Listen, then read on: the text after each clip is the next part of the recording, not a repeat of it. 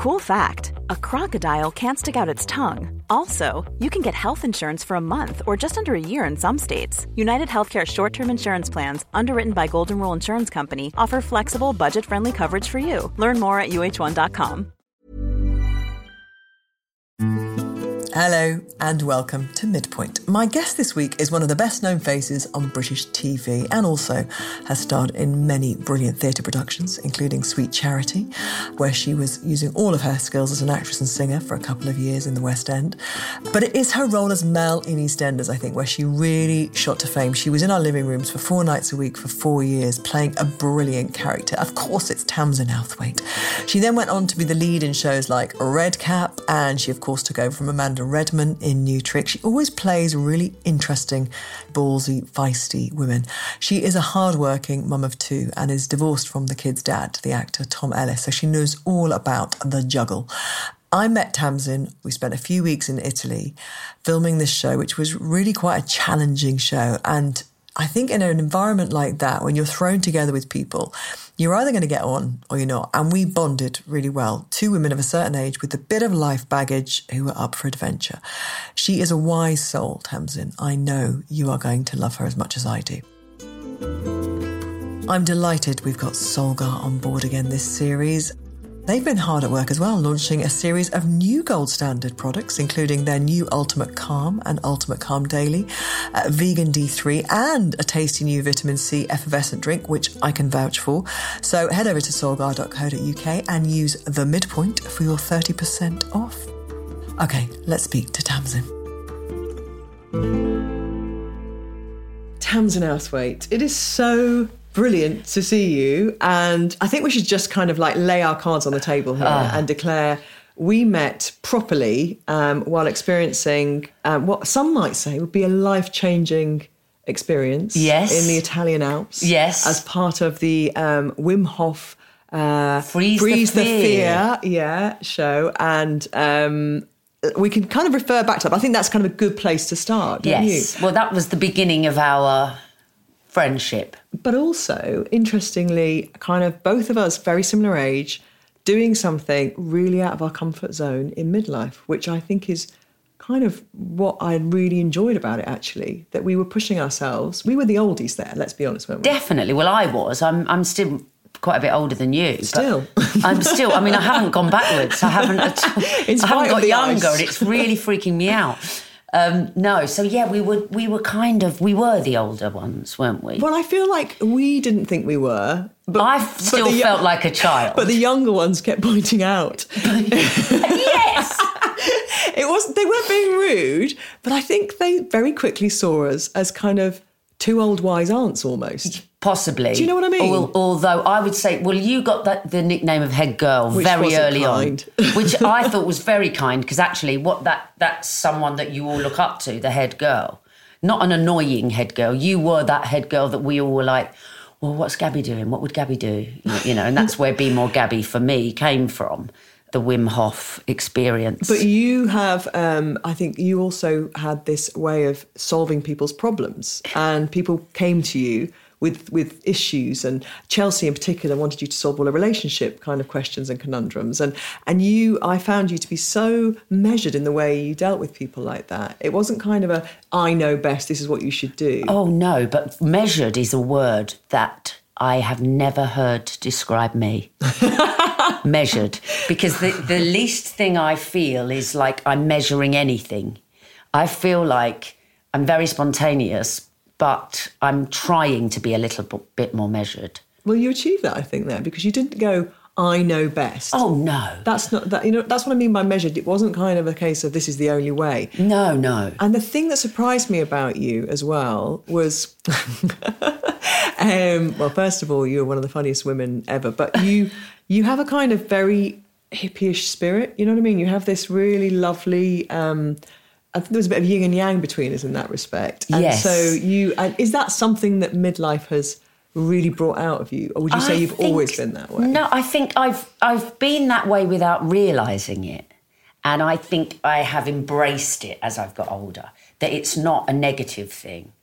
And especially since not having my mum around, I think that that made me realised that actually this is it's a it's a lovely quality that mm. you've got from your mum because mm. it is definitely from my mum, and um, this quality of going with the flow and not planning very much and being spontaneous, but trying to be in the moment. Mm. I think that all of that is from my mum. So I've only really been able to embrace it over the probably the last ten years you know, you liked a schedule. You like to know when you were eating breakfast. you know, you needed to know that breakfast was at that time, so because you need to work out after that.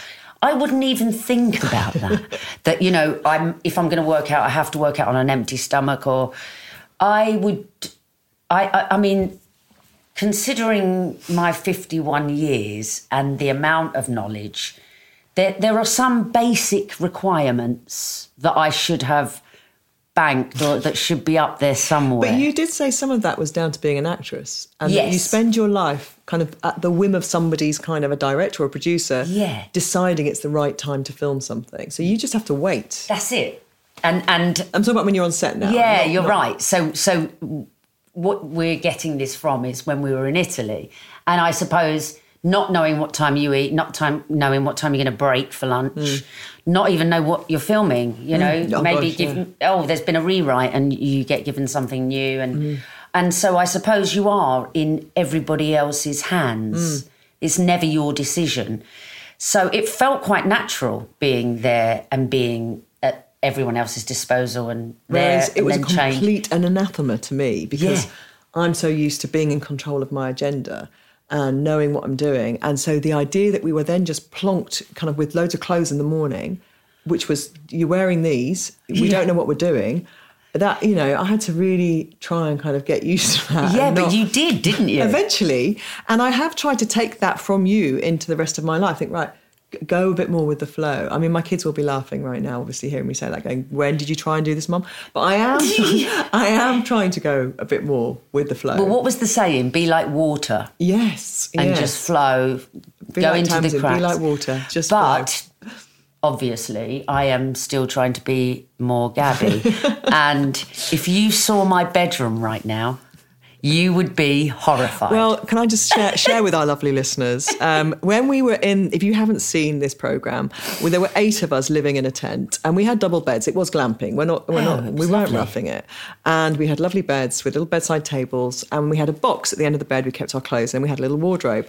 And Tamzin very quickly resembled something kind of like a student who Yes. just left home and was loving the idea that her mum wasn't or dad wasn't coming along to say clean up. And um, her bed, occasionally when she was having a little nap, I'd go and try and fold things around her bed to tidy it up for her. I do sometimes think, gosh, if, if Gabby came to my house, if, if Gabby came to mine, I'd need a six week kind of. Well, I'd need to get proper industrial cleaners in. You're so funny. because it is it's like I, my mum always used to say housework is a waste of a woman's time i think what it comes down to is control isn't it it's about having control and i think i've a long while ago i let go of that but there was a time where i felt like i was quite controlling What were you like when you were married? Yeah. You're obviously divorced now. Yeah. When you were married, were you different? Oh, I definitely I feel like a completely different human to then.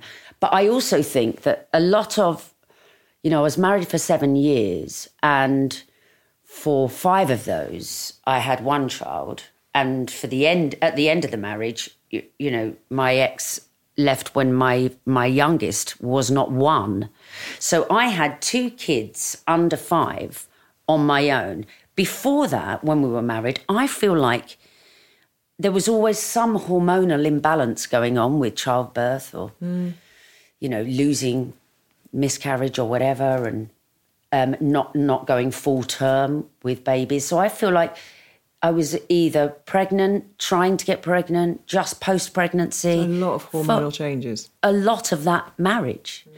So I wouldn't say that I was the best version of myself, but it has led me to be quite proud of myself in the way that I am as a human being now. And I don't know if I'd have said that then.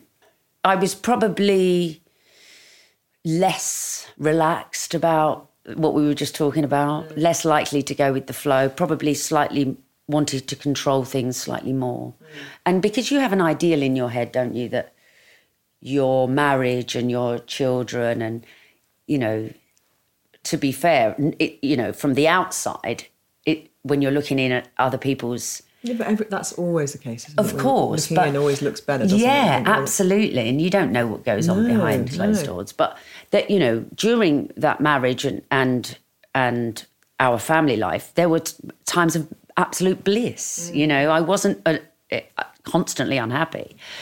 Um, we had a really lovely time, but I do think that letting go of the ideal of how it's meant to be is a really big thing. The mm. acceptance mm. and the willingness to adapt is really important. Mm. And the minute I, f- I feel like I let go of it, and what ha- what I feel like now in life is that I'm kind of having a bit of a love affair with myself, and definitely my female friends. Yeah, well, you get on to your female friends because that's really interesting as well. I think how important your girls are to Yeah. you and how um, your you know your groups of women and Yeah. what they bring to you. Um, but your adaptability and your acceptance, I think, leads to this very content kind of demeanor that you have. Very relaxed, happy person. And you've been really honest. Even before I met you, I read your, I followed you on Twitter, and you talk about menopausal symptoms, and you've, you know, been really open about that as well. And that's somebody, you know, people say to me, I can't believe you talk about these things because you're on telly.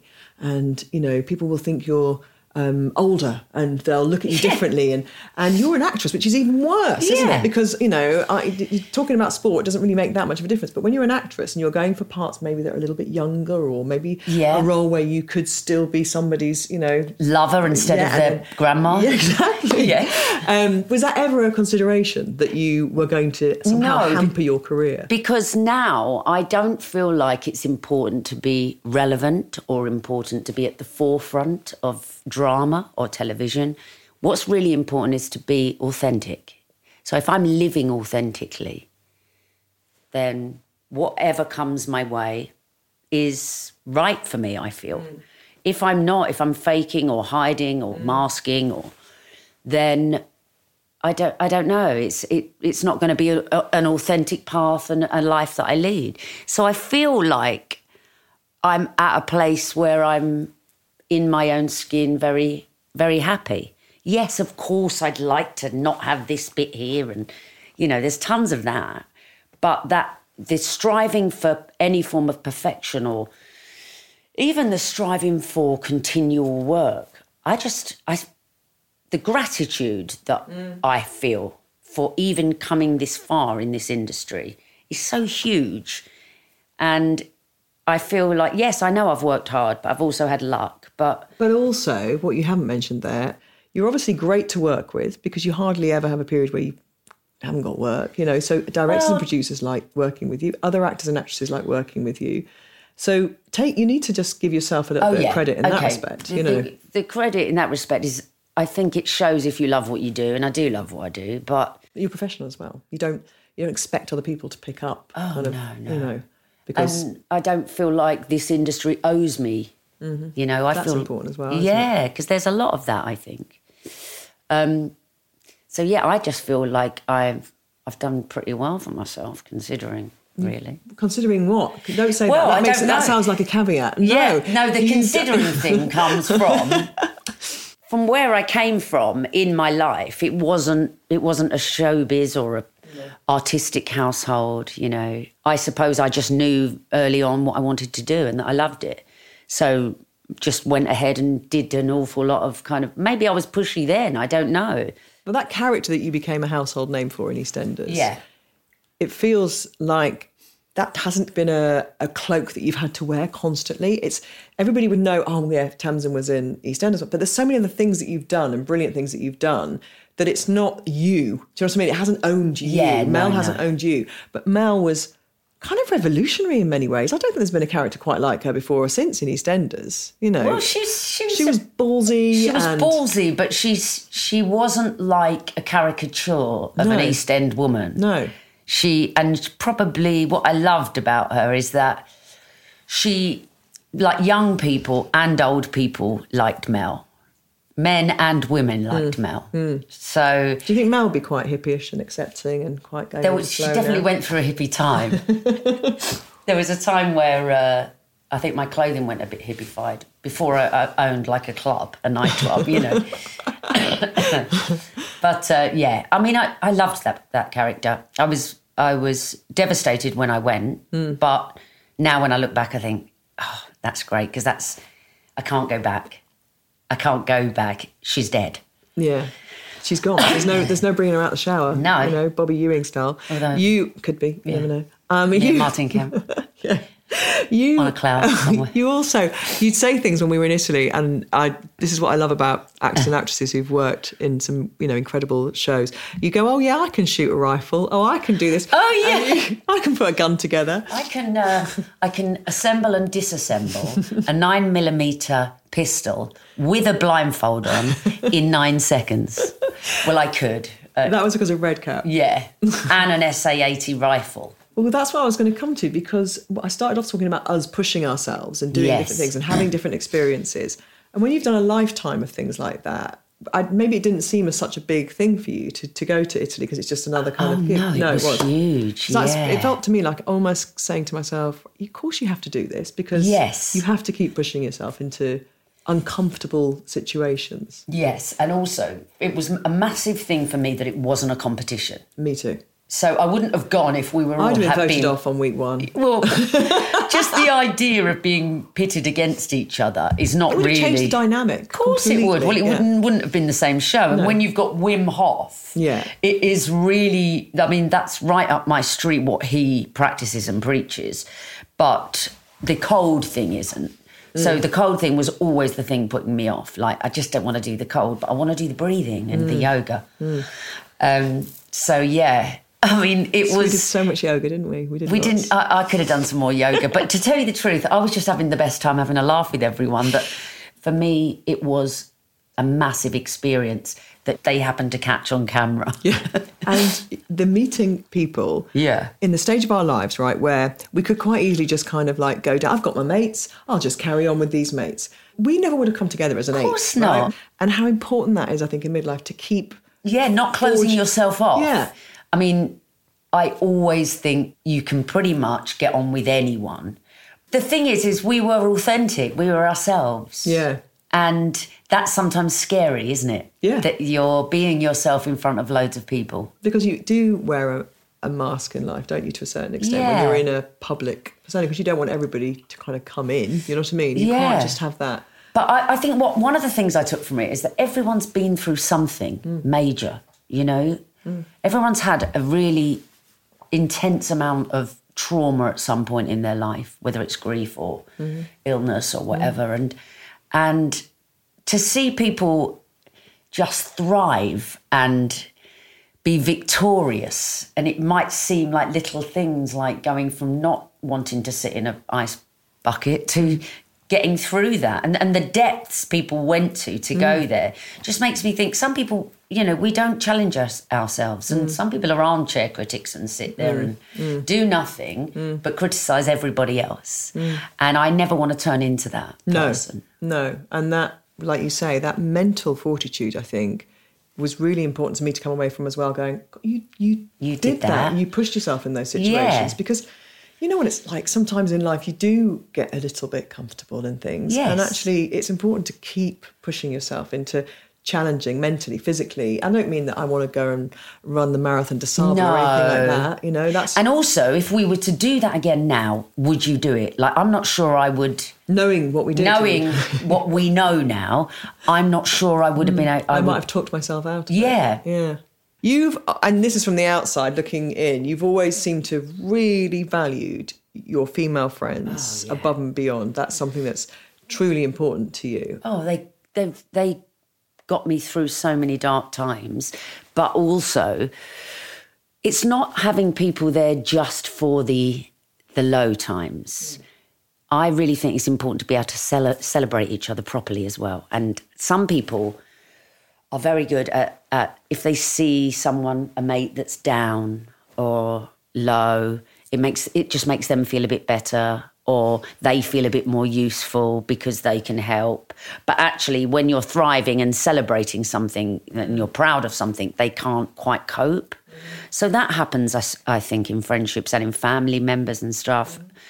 Whereas what I love about the the friends that that I have is their willingness to celebrate you as well as be there for you. And I feel like that. I love celebrating them when they achieve amazing things. And we're in this country, we're very good at putting people down, aren't we? Don't let your head get too big. You know, not even allowing a celebration. and and put, kind of almost coming outside of where you think you're comfortable to them is actually an insult.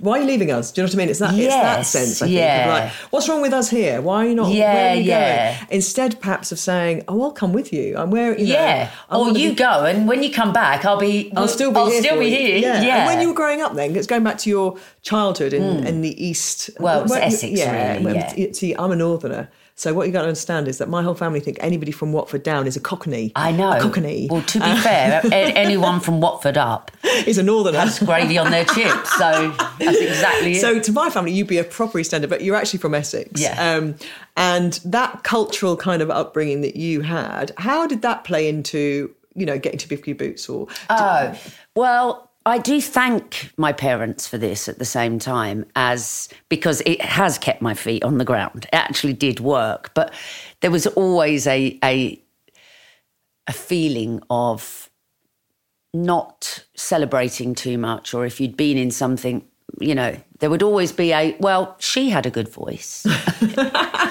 Isn't she good, you know? And but once you stop once you stop trying to impress or please other people and you realize you're just doing it actually for yourself, mm-hmm. it they then little things that people say I think just fall off you then. Mm. But it takes a long time to get there. It's not till you're older that you realize, oh no, I'm not trying to impress them anymore. No, no. In fact, that doesn't matter. Yeah, it's nice that you I've been like it, spending but- such a long time, you know, just trying to be like good enough or trying to make people proud of you. And actually, when you start to feel proud of yourself and not need anyone's opinions, advice, it's really important and empowering. has that um, informed your parenting? Yes. I suppose there was an awful lot, you know, in my childhood, there was an awful lot of love. Like, I felt very loved. And so, So so secure, basically. secure, yes. But just, you know, they wouldn't be over, they wouldn't overly praise me about anything.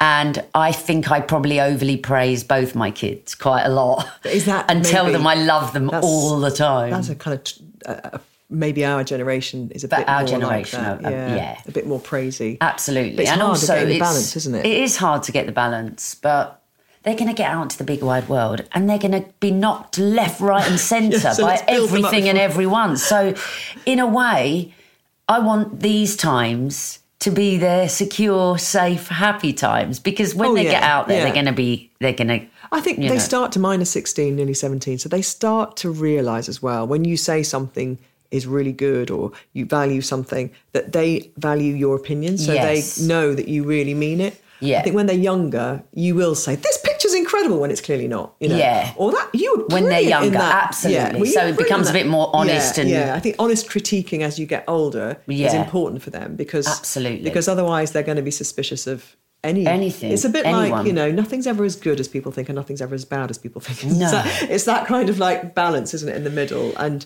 I think, especially when you're an actress and Oh, you get God. you get literally your critiquing is kind of part of the job, isn't it? Yes. People write their reviews about you. Yes. You must have had to really form a kind of Yeah, but it's always the people closest to you that can hurt you the most because obviously, if Yeah. someone close to you says something, if it, you know, reading it on Twitter or in a ma- in a newspaper, yeah, you can close that down, You can yeah. Mm. you can just say, well, you know, everyone's got an opinion, and I also think sometimes you know family members say things because they want to make sure they're still affecting you.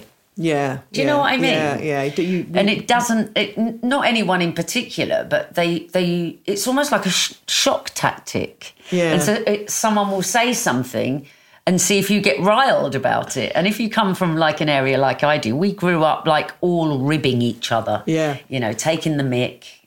And it was quite male orientated. So I used to when when I'd go when I first like started acting and I suppose EastEnders days, when I went home to see my family, if it was a big family event, I used to get a shield on.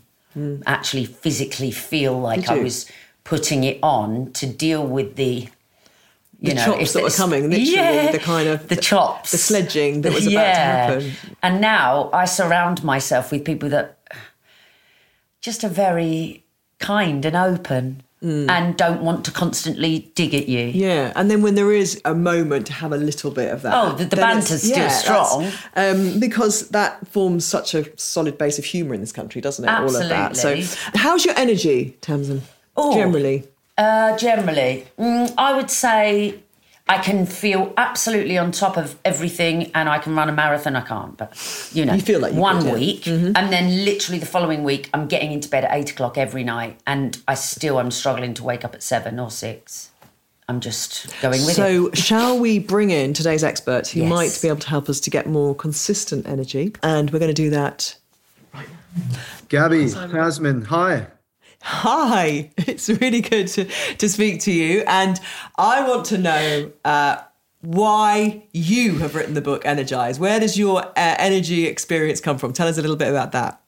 Sure. Well, when I made the transition from being in a corporate world to being an entrepreneur, what I realized is that the bigger and bolder our goals and dreams are, the more energy we need uh, to accomplish them. And part of my part of my journey was going through burnout in the corporate world and understanding that when I didn't have the energy, I couldn't achieve or do the things that I wanted to do. And so until I made that my priority, I realized that I, I couldn't make progress. And so by really focusing on my physical, my mental, my emotional, and spiritual energy, um, I suddenly had the ability to focus on what mattered most. And uh, the reason I thought you'd be really interesting to a midpoint audience, Simon, is I think a lot of people think they're kind of reaching burnout when it gets to this age. There's this perfect confluence, isn't there, of children getting, you know, older, parents getting older and needing looked after, potentially relationships also under a lot of strain for other reasons, whether it's health or, um, you know, financial reasons. And energy just feels to kind of dissipate. Dis- you know, it, it, it feels like we've almost got like a, a pot of energy and we've used it all up. So what are the what are the things that you learnt that people listening can adopt and adapt into their lives very quickly? Sure. Well, I think the main understanding about energy is how to protect it. You know, there's some obvious things that we can do to elevate our energy, both from a physical and mental perspective. For example, getting sufficient rest, because no productivity hack, tip, or trick will help you unless you have sufficient rest and sleep. Eating mm-hmm. healthier, moving your body. And from a mental side, understanding that slowing down is a superpower. However, what we fail to appreciate is how important it is to protect that energy. You know, what happens is that as our lives get busier, we're giving away our time to everyone and everything without looking after ourselves first. And I don't think we can help others until we understand how important it is to help ourselves first.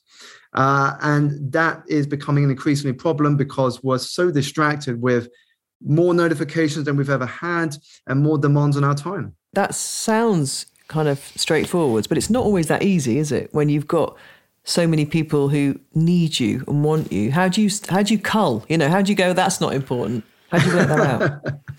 Well, I think part of it comes down to understanding how to say no gracefully, uh, because we can be so afraid to say no because we have the impression that we're letting someone down, uh, that we're we're not living up to our obligations. But the thing is, we can't really help others until we help ourselves. It's like the it's like the analogy of the uh, the aeroplane. When you board a plane, you have this security briefing and health and safety. In that, they say that in case of an emergency, put your own oxygen mask on first before helping others. And that is because if we try and help everyone first without putting on our own oxygen mask, eventually we will run out of oxygen. But if we attend to Yeah. ourselves first, we can then help as many people as we want. And, and that's why it's important to understand how we can say no in a graceful way that shows respect and kindness. Oh gosh, this is so exactly how I feel an awful lot of the time, especially with women of this age. I I feel like because it does seem to fall well historically to the girls in family maybe being like that sandwich generation where mm. you're looking after parents as well as young kids mm. and you're in the middle of it. Mm.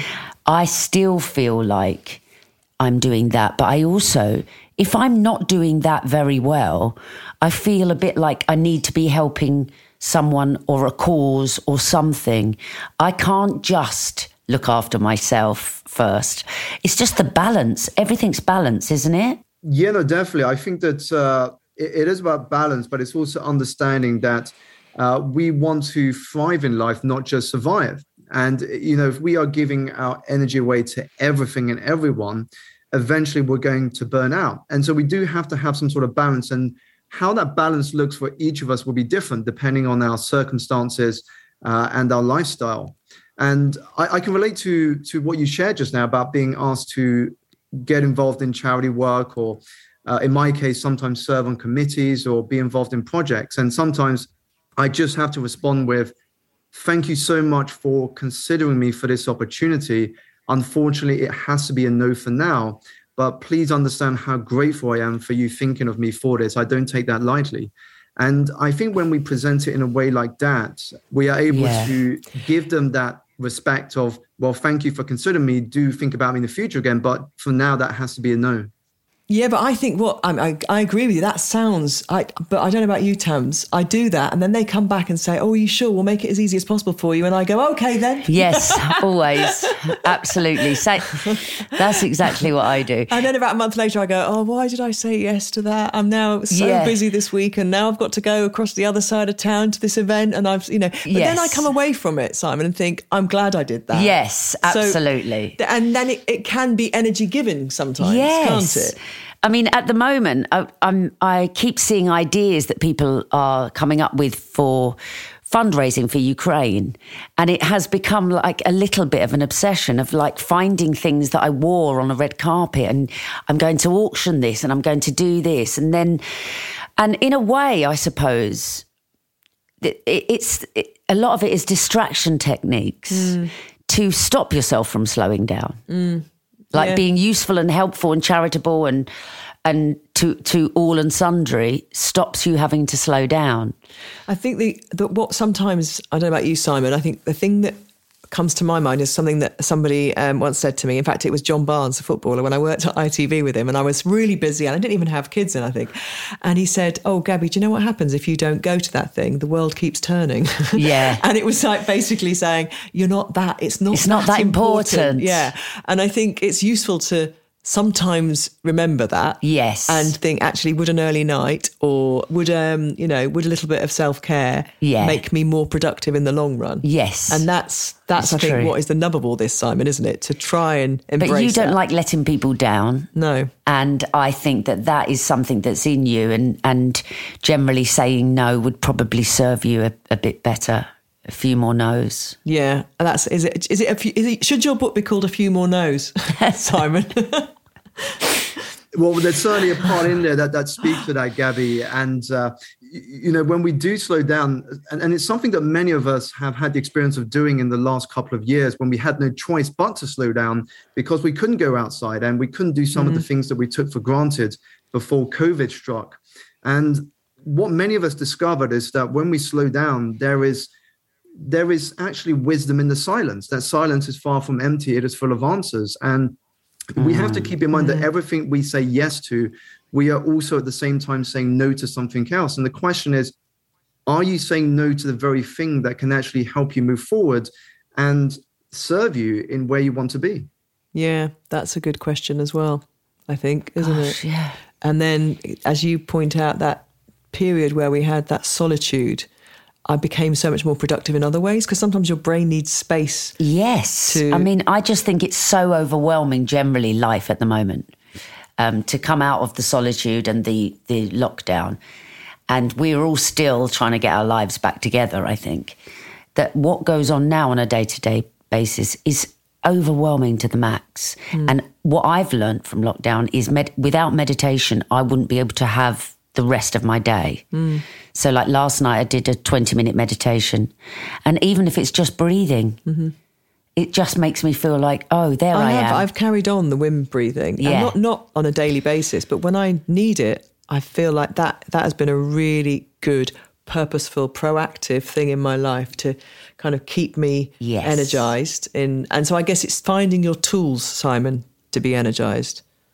Indeed, indeed. And what works for some of us may not always work for others. And so, Tamzin, you mentioned meditation, and meditation is powerful. And there's a reason why so many people champion this activity, because not only does it help us to understand ourselves better, but it grounds us in the present moment.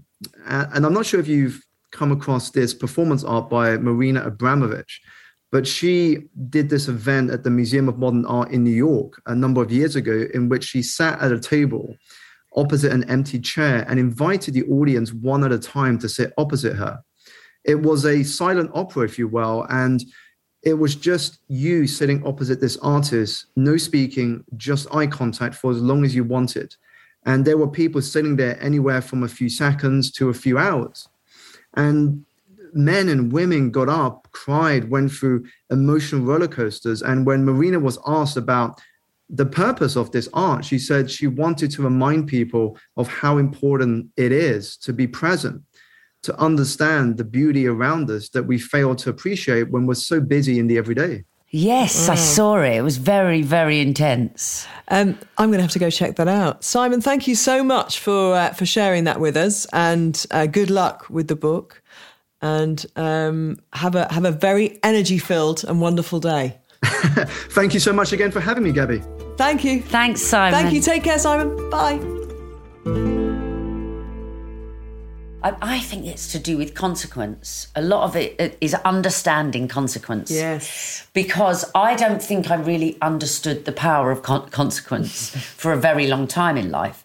Uh, I think consequences. Because have- you live in the moment. Yes, but now I've worked out that actually, if I do that today, I'm going to feel rubbish tomorrow, or if I don't do that today, I'm going to feel yeah. Well, there's a really like brutal sportsman's kind of mantra, which is, are you doing something today that is going to make you better tomorrow? Yes. And it's that kind of, because obviously sportsmen and women want to kind of constantly improve. And you can't live your life completely that way. Well, that's not in the moment at no, all. it? exactly. But there is a little bit of that, I think, in my mind that I remember, Oh, yeah. which is about consequence. Effectively, Yeah, but if you're it? a sports person, yeah, and of but then you in normal life, being a normal kind of you know human being and not being an elite sports because elite sports people are extreme. You know, they have twelve hours sleep. Everybody's on hand to make sure they're massaged, their muscles are perfect, everything's brilliant, and it's a brilliant life for a short period of time, right? Because you are focusing on the thing that you absolutely.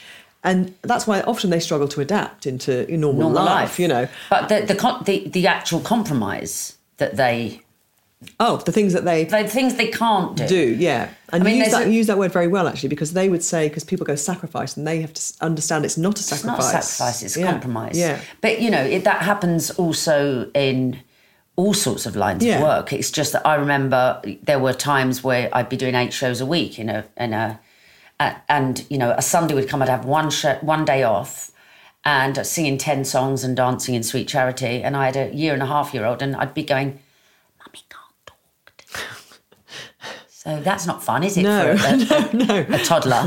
When mummy's home for one day, but her to- vocal we're going to cords. do flashcards Yes. so we go, no, just sit down and watch a film.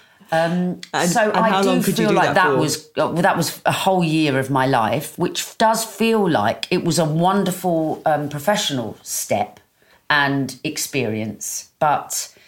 I do somewhere feel like I wouldn't be able to do that again. Hmm. Not now. Um, but there are people that do that all the time. You Yeah. know, that have to be careful of their voices and and it's the same with like if you're doing if you're in a, a show that films away, you're you're missing weddings, you're missing family, Mm-hmm. big dues, you know, funerals, Yeah. all sorts of stuff because you have taken on this Mm. career.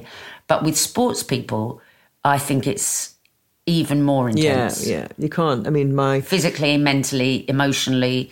I mean, what you're eating, what you're Mm. drinking, what temperature you're sitting in. and also you're not really in control because there are so many people whose whose kind of lives and careers depend on you doing well and they're inputting all the time so pressure. yeah and it's an enormous pressure it's learning how to deal with that and be a balanced person and i think when you're around that environment all the time it's very easy to think that that's you know because I mean, I was, That's the norm. yeah and so that's where i have to sometimes go step out a little bit and stop being a team manager and be a mum do you know what i mean Yeah, but that team manager serves that mum very well.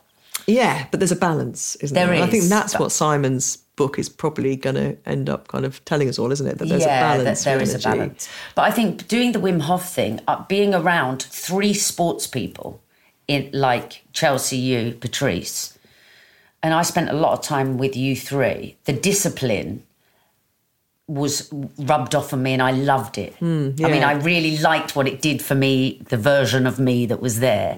And how- I just wish I had brought it back with me. You did. You did say because you used to be you used to do a lot of exercise, a lot of training. Yeah, and I've really let it go. And, and when you since you've got back, have you um, got into it more? Not really, no. To be fair, I'm.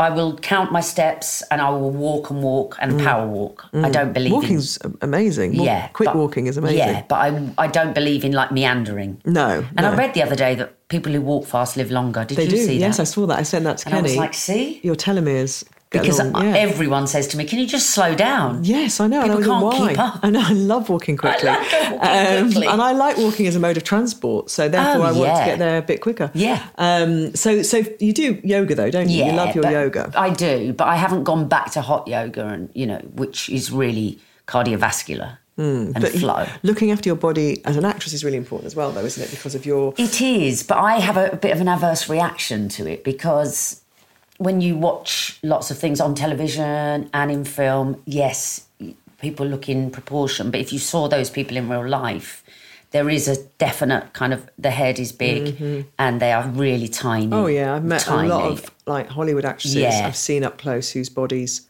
I mean, they're they're minute people. Yes. and they don't look like that on screen. No, so so you know that it puts weight on when you're watching television, but my whole feeling with that was, I unless I'm playing someone that's anorexic, or playing somebody that's really ill, or playing someone where in the script it says they're particularly skinny, I'm not going to be able to maintain that.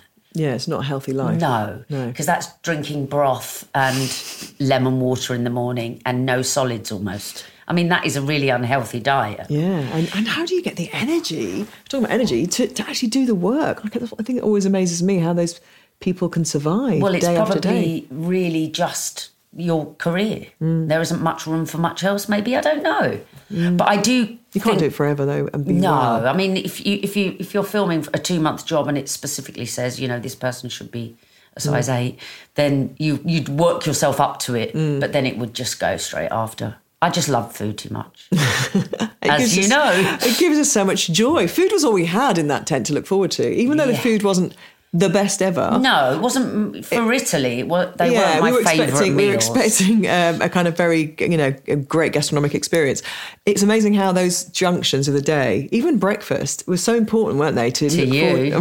well, we all know about my breakfast. but I, I'm not a breakfast person, so No, I no. started off like ne- never having breakfast, just coffee, and then Mm. I'd wait till lunch. But of course, then when we started doing things like swimming under ice and stuff, I was like, "Give me everything." Yeah, well, I think the calories were important when we were sitting around in ice, literally sitting in Yes. ice. Um, the one thing I have, have got to do with you is I ask the listeners for uh, midpoint moments, things that they know that they're in midpoint because they experience these things. And I can't read them all out, but we've got a couple of good ones here. So I just want your reaction to these.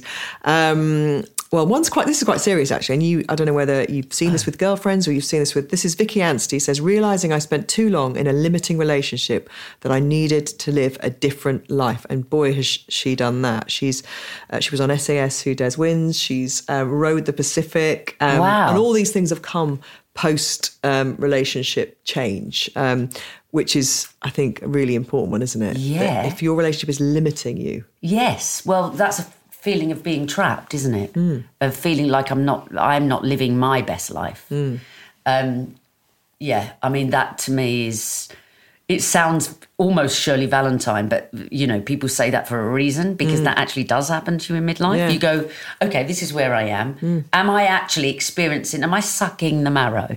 Yeah, and she certainly is now. now. Yeah, um, and Wendy Wasson, I think she's she's a she's a comedian actress Okay. um, who um, says the moment I realised age is not a barrier and signed up for an MSc at the age of forty eight, which I love because I keep going online looking at courses for various things, going, oh, but I'll be too old when that signs up. I'll be I'll be fifty. I'll be you know, um, and I love that one. But but because years ago we used to think of a fifty year old woman like in a rocking chair when I was young, like knitting, didn't you? Yes. Like Oh, yeah. Someone old with Yeah. hair in a white bun, Wearing Aunt Flo. beige clothes. Yeah, and, and now fifty is like it's sexy. It's it's so many things. Yeah. I mean, my fifty-year-old mates, So I, I look at them, and when you say your age, it's like no, no, I know. because we still feel like we're in our thirties.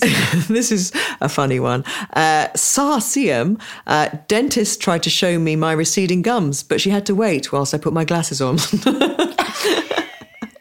But that that's a that's like it's a, a shorthand that we all know. Yeah. Is it? Just- just pull your glasses- Yeah, get your hold on, give that glasses. to me. I can't see my phone properly, and it still ma- it makes me laugh now because yeah, because I actually at first when I first thought I needed to have glasses to read, I thought, oh, excellent, I've got some, I can do something fashiony with them. Yeah. And now I've got them all over the place, and you Oh, know they're always getting lost. And um, finally, um, I like this one as well. Lynn Dot Sharrock says wearing trainers with everything was her midpoint moment. But that Lynn, I think, is not only are we lucky that we're in an, an era where trainers are really cool. Yeah. And there are lots of you've got amazing funky flat boots on today. Yeah. And we can wear like those trainers literally with dresses. Yeah. And it's that's I mean, thank God. We don't know, have to wear we- like pencil skirts and heels all day long. Like like they did in the sixties. I know, but don't you feel like now at this age, like you, you like you? I feel like everyone around me of this age are sexier, but they're trying much less mm. hard to be sexy. Yes. they're much more relaxed, but they've got a sense of knowing wisdom that's really quite intriguing. and very attractive. And I Very think that's, attractive. that um, that is why Tamzin you go out with a man who's twenty years younger Thought we'd get there. you. we don't have to Yeah. we don't have to go into No, that right fine. now.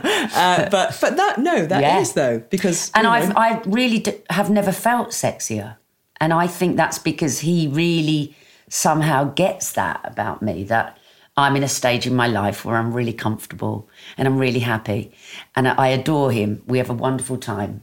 But if he wasn't around, I wouldn't be in, in the corner on the floor sliding down walls crying. I would still have my complete life, and he just enhances that, and that's oh. what's lovely. Oh, that's, I think that seems like the perfect place to finish because he'll just take that little snippet and he'll just play it back to He'll himself. run with it. I knew it would be an absolute joy sitting here and uh, sucking the marrow out of midlife. sucking the marrow out of the midlife. Thank you, Tamzin. Thanks for having me. Told you you're going to like Tamzin. And if you haven't seen her on Frozen and Fearless with Wim Hof, I suggest you check her out on the iPlayer. She's funny, smart, kind, wise, and as you can hear, very entertaining. One of the main reasons I'm glad I threw myself off high things and got very cold for a few weeks while filming Frozen and Fearless. Um, a handful of things I would say I took away from that, including. Uh, becoming friends with Tamzin.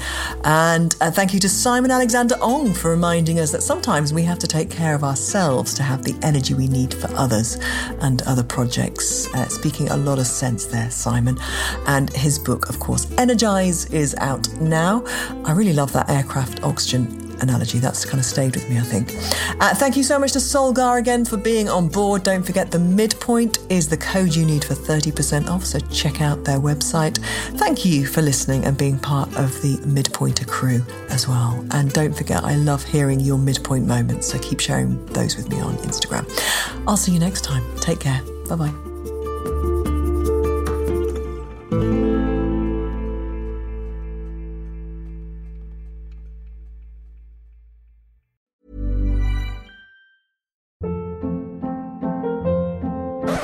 Hold up. What was that? Boring. No flavor. That was as bad as those leftovers you ate all week. Keke Palmer here, and it's time to say hello to something fresh and guilt-free. Hello Fresh. Jazz up dinner with pecan-crusted chicken or garlic butter shrimp scampi. Now that's music to my mouth. Hello Fresh. Let's get this dinner party started. Discover all the delicious possibilities at hellofresh.com. Planning for your next trip?